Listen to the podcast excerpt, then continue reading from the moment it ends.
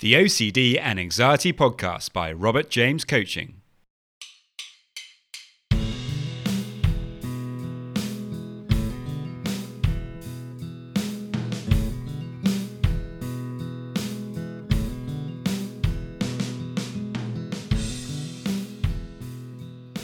Hello and welcome to the O C D and Anxiety Podcast, where we explore how to have a more positive relationship with anxiety disorders, taking back control so that you can start living the life you choose and not the one chosen by your fears.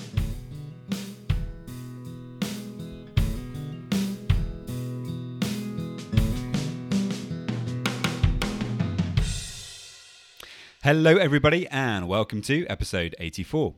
If you are struggling with O C D and anxiety, then you can get a free session with me.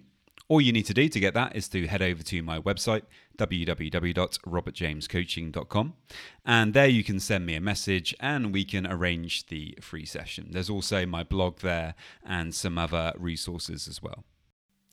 Today I interview the amazing Jenna Overbaugh.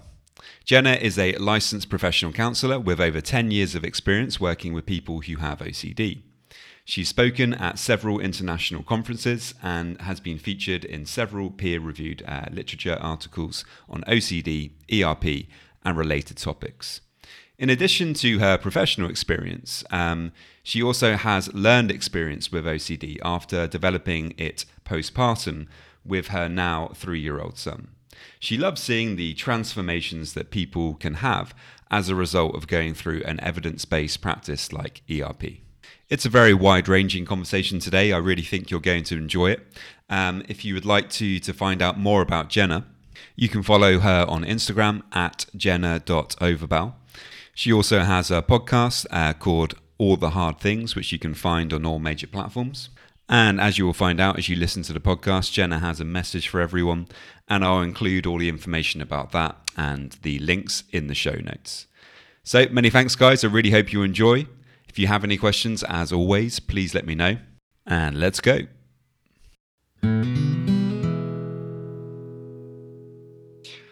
Hi, Jenna. Welcome to the podcast. Hi. Thank you so much for having me. I'm happy to be here. It's great to have you on. So to start off with, can you just tell us um, a little, a little bit about yourself, please? Sure. Yeah. So I am a full-time therapist here um, over in Wisconsin in the United States. And I've been a therapist working with people who have O C D and anxiety for the past probably ten or twelve years. Um, I really fell in love with this population because I've always been a really anxious kid myself. I remember when I was little, just getting nauseous before school and wanting to not go. Um, But I always got really competitive with my anxiety, and I never wanted it to win me o- win me over or um, disrupt what it was that I wanted to do. So when I went to college, I found out about exposure and response prevention and the treatment for O C D, and I just loved it. So, you know, right from the get-go, I was off to the races, trying to learn as much as I could about O C D and about helping this population. And I just made that my complete focus. So since then, I've worked at Johns Hopkins Hospital with kids and adolescents who have O C D. I worked at Rogers Memorial Hospital in the residential O C D and anxiety recovery center, which is where you kind of go and you just pack your bags for, you know, forty-five to sixty days and you live there um, and get full on twenty-four seven support for O C D. Um, So that was a really great experience, just working with people who've been so debilitated by O C D and just being able to be part of their experience. Um, and now I work at N O C D, which is a mobile teletherapy platform that offers teletherapy services to people who have O C D. Um, I have always, you know, just been a therapist who works with O C D. But when I had my son about three and a half years ago, I also experienced postpartum O C D myself, got a diagnosis, went to treatment. Um, so between the professional background and the now personal lived experience, I feel like I'm just really wanting to get the word out there, help educate some people. And I think what we do with podcasts and our online community, it's re- just really special. So here I am. Fantastic. That's great. So um, What what is it about E R P that you think, um, you know, because obviously E R P is a very successful treatment for, for O C D. It has a lot of research to back it up and, you know, it really does work. Why mm-hmm. is that, do you think? Why is E R P so successful? Whereas, you know, for, for other mental health issues, a lot of the treatments that are available are not as successful as E R P.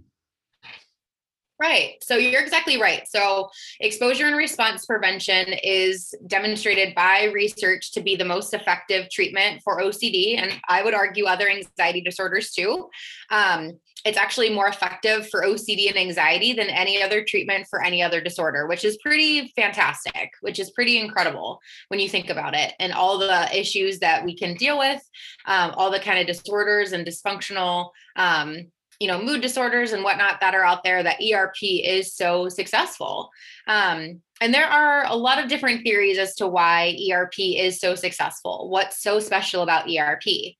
And, you know, one of those theories is that there are just some chemicals in our brains that kind of need readjusting, and that by reintroducing ourselves to these new and scary experiences, we kind of adjust that.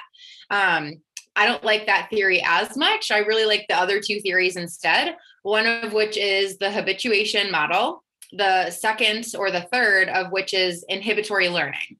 So the first model that kind of explains E R P is the habituation theory or habituation model.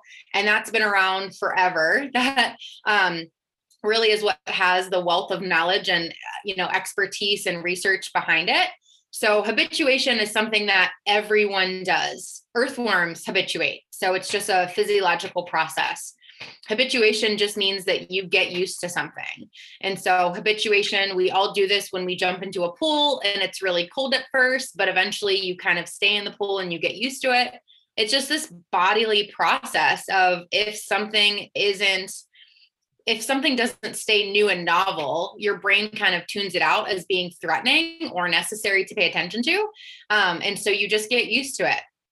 The same way that, I don't know if you've ever like gotten a new candle and it smells really good at first. A couple days later, you don't smell it anymore. You have habituated to it. You've gotten used to it. And so the same thing is happening with these anxiety responses. When you go and you, you know, expose yourself to something that's challenging, we experience these intrusive thoughts or these worries or these uncertainties.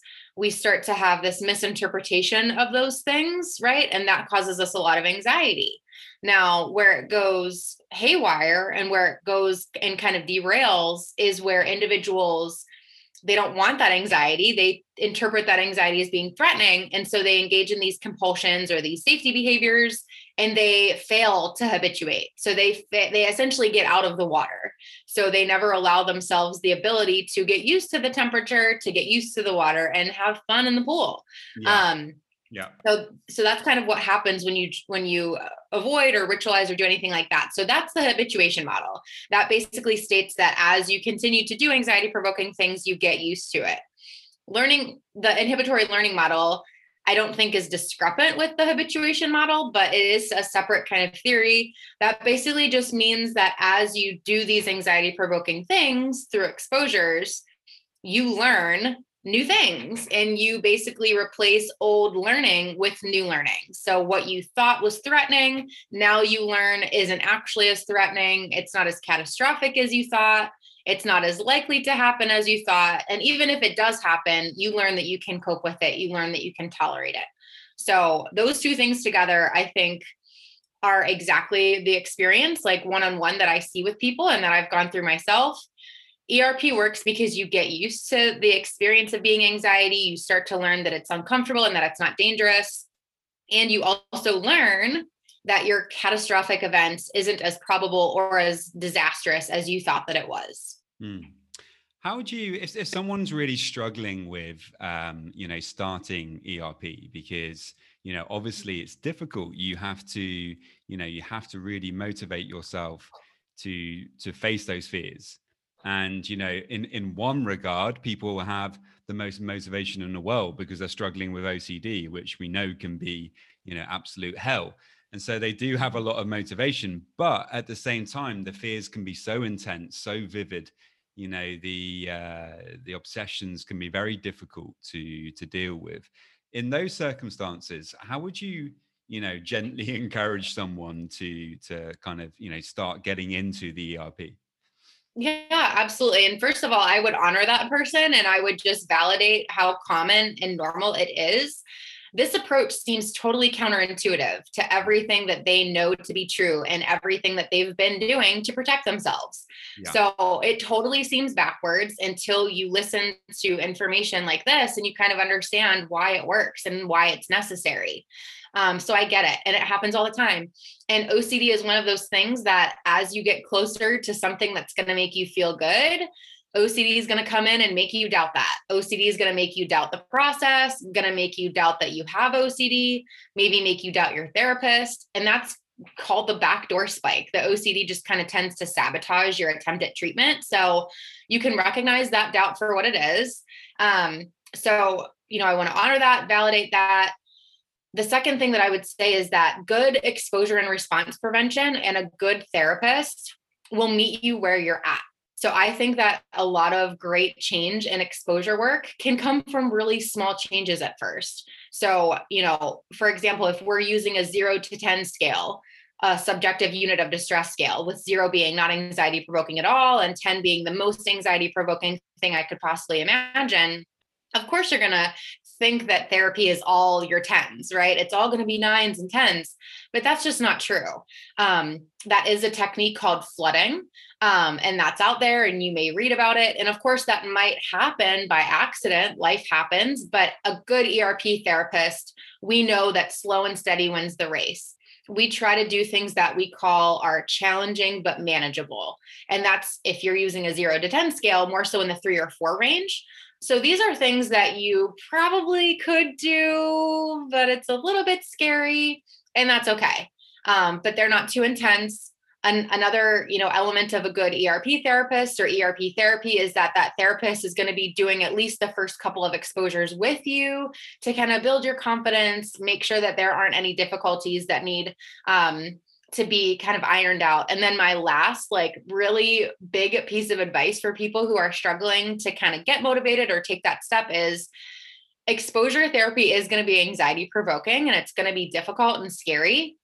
It's also really scary to live with the fears and the anxiety that O C D gives you on a day-to-day basis, right? So I think of it two ways. I think of either way, if you go down the E R P route, it's going to be anxiety provoking and scary. If you continue down the route of O C D, the way that you've been living, that's going to be scary too. At least with yeah. E R P though, you're getting the best, most effective treatment and you're not going to always be that anxious. Your world is going to get bigger. You're going to feel braver and stronger. If you continue to go down the O C D path, right? Like that's going to be scary and your world is going to continue to get smaller and smaller and smaller. So yes, going to be anxiety provoking. We know that right off the bat. But you will be supported, it will be manageable, and it won't always be that hard. Yeah, no, you're absolutely right. I, I completely agree. And, um, you know, it's so much better to, to, you know, be getting on and doing something and really feel like you're, you're moving towards dealing with the O C D in a more effective way than just struggling with, with the anxiety and, you know, without, without a plan for how to manage that better. So mm-hmm. yeah, definitely one hundred percent agree with that. And um, would you mind giving us an example of some exposure kind of works for, say, I don't know, if someone came to you with, say, um, health anxiety or a health-focused O C D, you know, what, what would sure. be typical kind of exposures that you might do with people in that regard? Sure. And it's going to be different for everyone, right? O C D can latch on to anything. So whether it's relationship doubt or sexual orientation doubt, harm intrusive thoughts, sexual intrusive thoughts, even if you feel like you have O C D, but it doesn't fit these characteristic molds that are out there or that you see online, that could still be O C D. So O C D can latch on to anything. And so you'll have to, you know, just talk to your therapist about what your specified triggers are, and they'll work with you to collaborate on an idea list of kind of what your exposures would be. But let's say that someone was struggling, like what you said, and they were really having a hard time with health anxiety. Let's say that they had a really difficult time anytime they had a headache. They have the trigger of a headache. They then kind of subsequently feel the need to go Googling online and researching, what does this headache mean? Um, when to go to doctor for headache. Um, they're maybe doing some other checking behaviors, checking their temperature, um, seeking reassurance from loved ones. Um, maybe they are, you know, doing other avoidance tactics, maybe avoiding certain types of food or whatever. Maybe they just stay in bed because they want to isolate and avoid things. And exposure for that would be to do something that might actually evoke a little bit of a headache. So maybe it would be looking at bright lights for thirty seconds. It might be um, tensing up all of your muscles for thirty seconds. We call those interoceptives. They're kind of like body exposures. Um, what you could also do might be, depending on your level of discomfort with these things, is even just like writing the writing certain trigger words or um, like aneurysm, blood clot, cancer. Um, sometimes even those like really basic words might be super triggering to someone. Um, maybe reading articles about someone who had, you know, uh, they were just, they had a random headache one day, but then all of a sudden they ended up having something really significantly wrong with them and they died unexpectedly.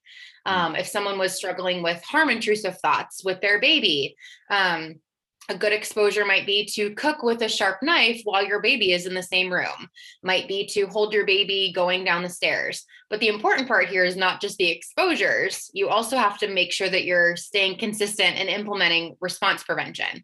So you can't, you know, evoke a headache and then go to the doctor to ask why you have a headache, right?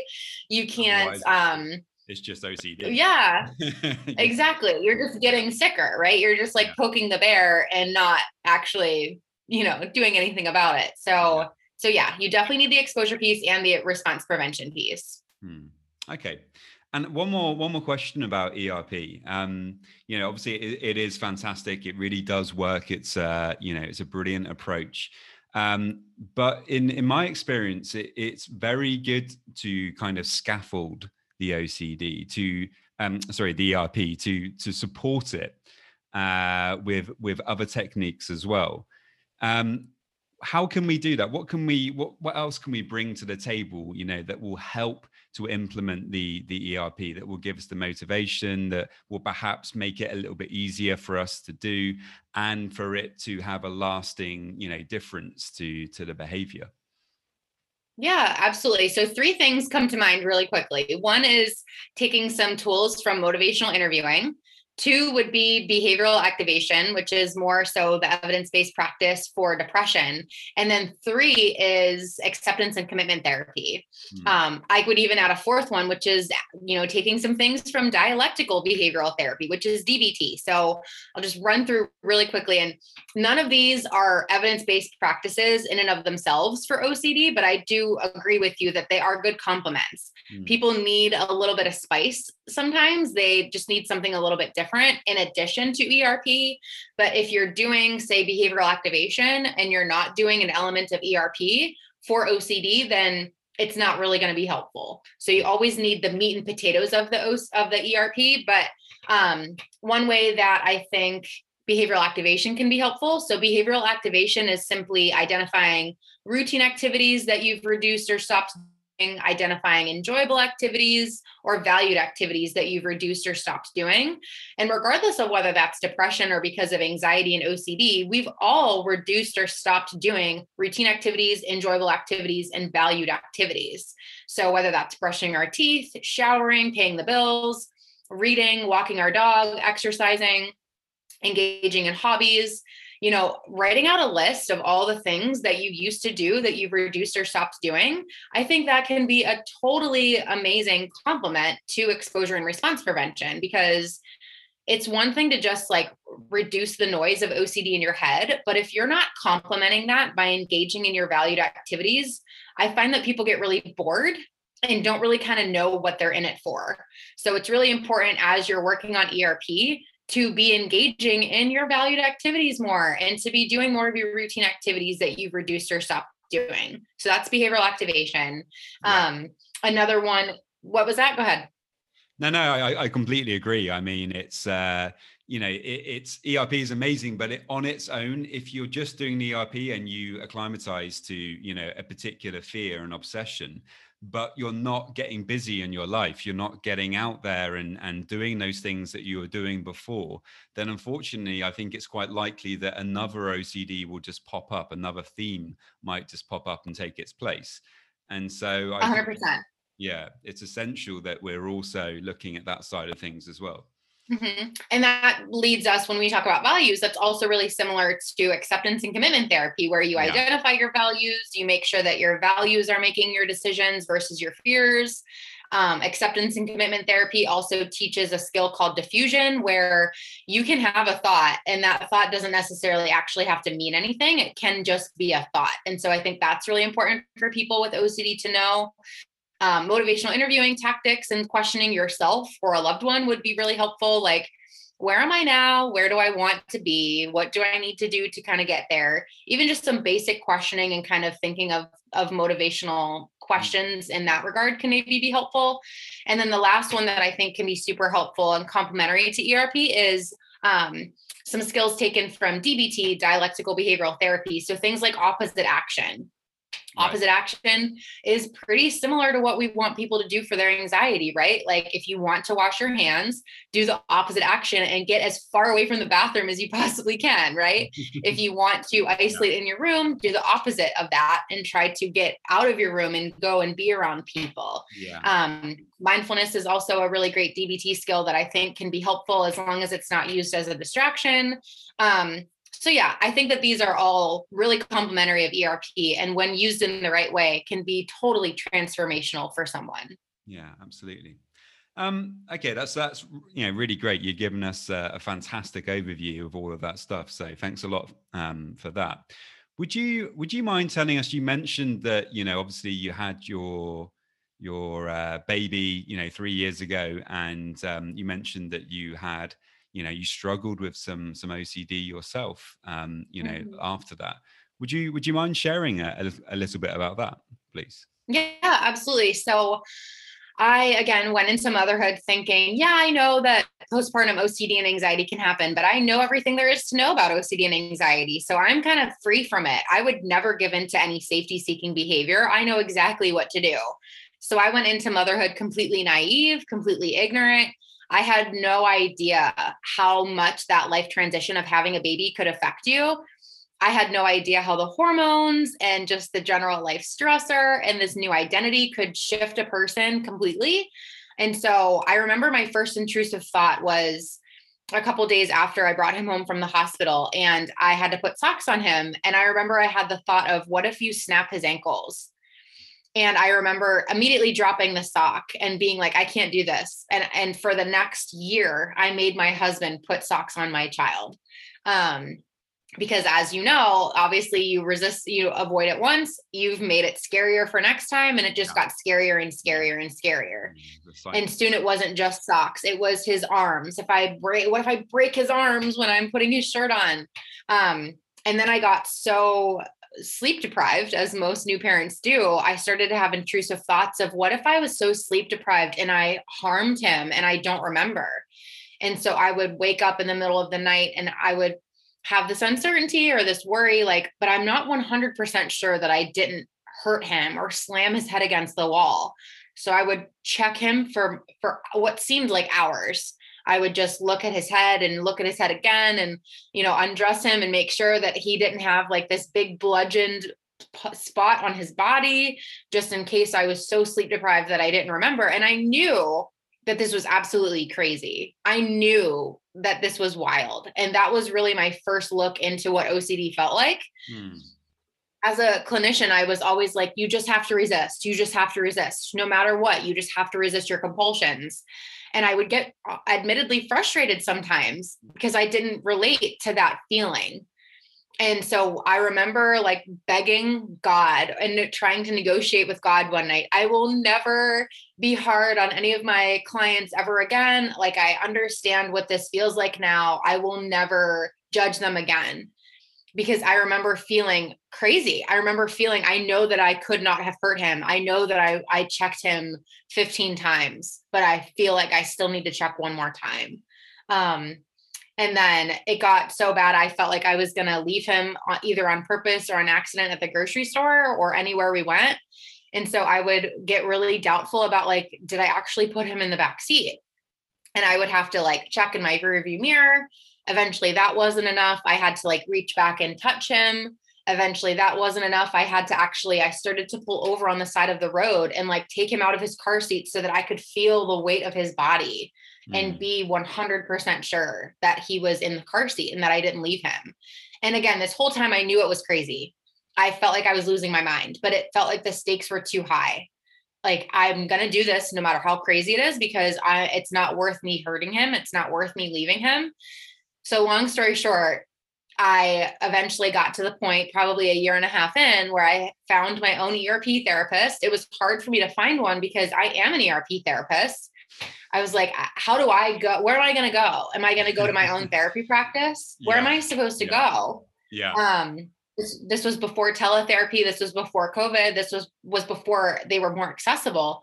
I finally did find someone who I could go to and trust, and it was incredible. So I did exposures, like having to put him in his car seat, and I don't get to check in the rearview mirror. I don't get to pull over. Um, I had to obviously put socks on him and change him. To this day, I have to resist rituals like asking my husband when he's going to come home, because that was one of my big rituals and safety seeking behaviors, was wanting to know when he's coming home, just in case something bad happens. Um, so to this day, it's three and a half years later, and I still am not allowed to ask him when he comes home. Even this morning, I like really wanted to know, uh, try to make excuses. Like, I need to know for dinner, or I need to know for baseball practice. And it's like, no, I can't. I, I, it's not good for my recovery to know that information. Yeah. And so it's really, truly, I feel, I feel recovered. I feel like I no longer meet diagnostic criteria for it. I feel like it's made me a better mom, a better therapist. Um, but I still have intrusive thoughts. The other day I was uh, changing the garbage in my bathrooms, and my son was in his high chair, minding his own business. I was totally in a great mood. Everything was great. And I just had this thought, what if you suffocate him with that plastic bag? Yeah. And I just kept going. I kept, I kept changing the plastic bag, kept on with my normally scheduled programming. So you're going to have intrusive thoughts, and that's not an O C D phenomenon. That's a normal human experience. Absolutely. What yeah. you have to do with O C D in your long-term recovery is you have to make sure that you're not misinterpreting significance from those thoughts, and certainly that you're not responding to those thoughts in a way that demonstrates that you're threatened by them. So you just got to keep going, and you just got to really, truly commit to resisting your rituals, and you can live a fully fulfilled, satisfied, happy life. And it's a really fascinating story for me, because like clearly, you know, you're a very educated lady in this area.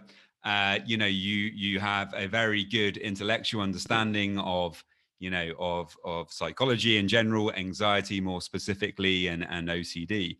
Um, but even though that you had all of that understanding, you know, on uh, you know, on one level, um, it shows uh, a, a really important thing. And, and that is that on an emotional level, on that, that kind of deeper level, we still struggle. It doesn't matter how much we might know about a problem. And that's why, you know, just kind of throwing money at books about O C D and, and things, okay, that is useful, because you learn about Uh, you learn about the problem, you learn about what you're dealing with, and it's very helpful. But until you're you're willing to, um, you know, experience that anxiety on an emotional level and truly learn to move towards it and truly be able to to see it and accept it, it's going to be hard to to overcome it. And it doesn't matter how much of an understanding of it you have on on that intellectual level, it's on the emotional level that makes the difference. Mm-hmm. Absolutely. And I remember being there. I remember having that thought of, if this is how bad I'm struggling, and I know what I should be doing, I actually know what these intrusive thoughts are. I have context for them. I know that I'm not necessarily a bad mom. I, I, I know how the O C D cycle works. I cannot even fathom how people who have no concept of this whatsoever are making it through on a day-to-day basis. Like it, it, it blows my mind. Mm-hmm. And so that's why I launched into just education mode and advocacy mode. And I have a mom support group in my community community that now has over five thousand local members. And, you know, I, I, I think my goal would be for everyone to know what O C D is, that it doesn't just come in the form of contamination and perfectionism. And those things can be debilitating, but there are other ways too, that it can also be debilitating, and that, you know, it, no one is immune to it, right? No one is immune to it. It can attack anybody. If you have the best support system, the best financial situation, um, the best background, like I had all those things, my life was good, and it still rocked me really, really hard. And yeah, it, it's just nasty. It's nasty, nasty, but E R P is so effective, and thank goodness for that. Yeah, absolutely. Absolutely. You just mentioned um, their support groups. And I know uh, before we kind of started the interview, you wanted to mention something about that. Yeah. So especially, I mean, we're talking here about how O C D can be so isolating, right? And it's difficult to say these things, especially when they're more taboo. It's difficult when you feel like you're going crazy and you're the only one. And sometimes even if you're in therapy, and especially if you're not, having that support from another peer, just hearing other stories can be so transformational. And so what we offer at N O C D, in addition to therapy services, you don't even have to be getting therapy services through N O C D. We offer free support groups. So they're free. They're free if you're in therapy. They're free if you're not in therapy. There's no gimmick. I manage that whole entire program. Um, we're bringing on right now um, actually forty or fifty more therapists to do groups. And so we started out with five groups. By the end of the month, we'll have probably fifty or sixty. So the goal is to offer them at numerous times throughout the day to accommodate everybody's schedule, to offer different types of groups. So like a young adult group, a parent and caregiver group, a mom group, a harm intrusive thought group, more managing O C D, just general groups.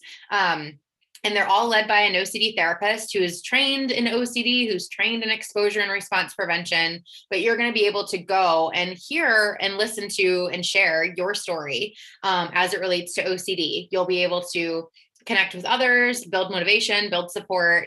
Um, and it's just a really great opportunity. Like I said, they're free. They're accessible to you. Even if you aren't in O C D therapy, there's no gimmick as far as that goes. All you need to do to, to access them is go to www.treatmyocd.com slash support dash groups. Or the easier way is to just download our free uh, Treat My O C D app or the free N O C D app on the marketplace. And so as soon as you download the free app, you'll have access to the groups, um, or you can go to that link. So it's just an incredible resource. And I urge everyone to take advantage of it, especially during the pandemic. Everything has been so isolating, and there's, there's really great support out there. So just got to take advantage of it and find it. Yeah, very true. That's great. And um, okay, so if you if you could only give one piece of advice for people who are struggling with O C D, uh, apart from obviously joining your support group, um, what would what would that piece of advice be? Oh my gosh, the therapist in me and the just person in me like has so much to say, but I would say that it's going to feel uncomfortable. It's going to feel irresponsible to not do these compulsions. That doesn't mean that you shouldn't or can't do it. That just means that that's how it goes. And it's going to feel irresponsible to not wash your hands or to put on your son's socks when you feel like you could very well snap his ankles. That doesn't mean that you shouldn't go through with it and do that exposure. Um, you got to resist the rituals anyway. You have to resist the rituals. And if it's too hard for you to resist completely, try to find a way to reduce it. So maybe socks are too hard. Maybe you can start with a pair of pants first, right? So just finding like a smaller way to kind of challenge yourself. Um, I think O C D is very black or white, and it makes us feel like, yep, that's no anxiety whatsoever, or ten out of ten, that's way too hard. And so we fall into this trap of either ritualizing like crazy, or we avoid and we don't do that thing because there's no way we could ever handle it. Think of all these anxiety provoking things as little experiments, right? Like, just like if we were trying to test the reaction of caffeine levels on a mouse, we would have different levels of caffeine levels to test that. You can have different levels for exposures, right? So, and if, if uh, driving with my son was difficult, maybe I start first by just driving around the block. Maybe then I go uh, two neighborhoods away. Maybe then I go three hours away without checking, right? So moral of the story is that there's always a way, there's always a way to kind of get your foot in the door. There's always some kind of middle ground or baby step that you can do to challenge yourself. Just be open to the possibilities, and you have to, have to, have to resist your rituals. And yeah. E R P is the way to go. You can try other things. You can try medications. Medications can be helpful, but again, unless you have E R P, it's not going to be effective. Just find a find a therapist who's going to be knowledgeable about O C D and anxiety and about E R P. You can find that on our website, N O C D dot com. You can go to I O C D F dot org. Um, Got to find someone who does E R P. That's the most, most important thing for sure. Yeah. Okay. Fantastic, Jenna. Thank you so much for your time. It's been uh, great talking to you, and uh, many thanks for, for coming on. Yeah. Thank you so much. Please remember, if you are struggling with O C D and anxiety, you can get a free consultation uh, with me. All you need to do to get that is to head over to my website, w w w dot robert james coaching dot com, and uh, send me a message, and we, we can sort that out. And if you like, you can also follow me on Instagram uh, at Robert James Coaching U K. Many thanks. And now just a quick reminder of my disclaimer. Any information that you view on my website, Instagram page, Facebook group, or anywhere else online, or any information that you listen to on the podcast, is for informational purposes only, and is not intended to be a substitute for actual medical or mental health advice from a doctor, psychologist, or any other medical or mental health professional.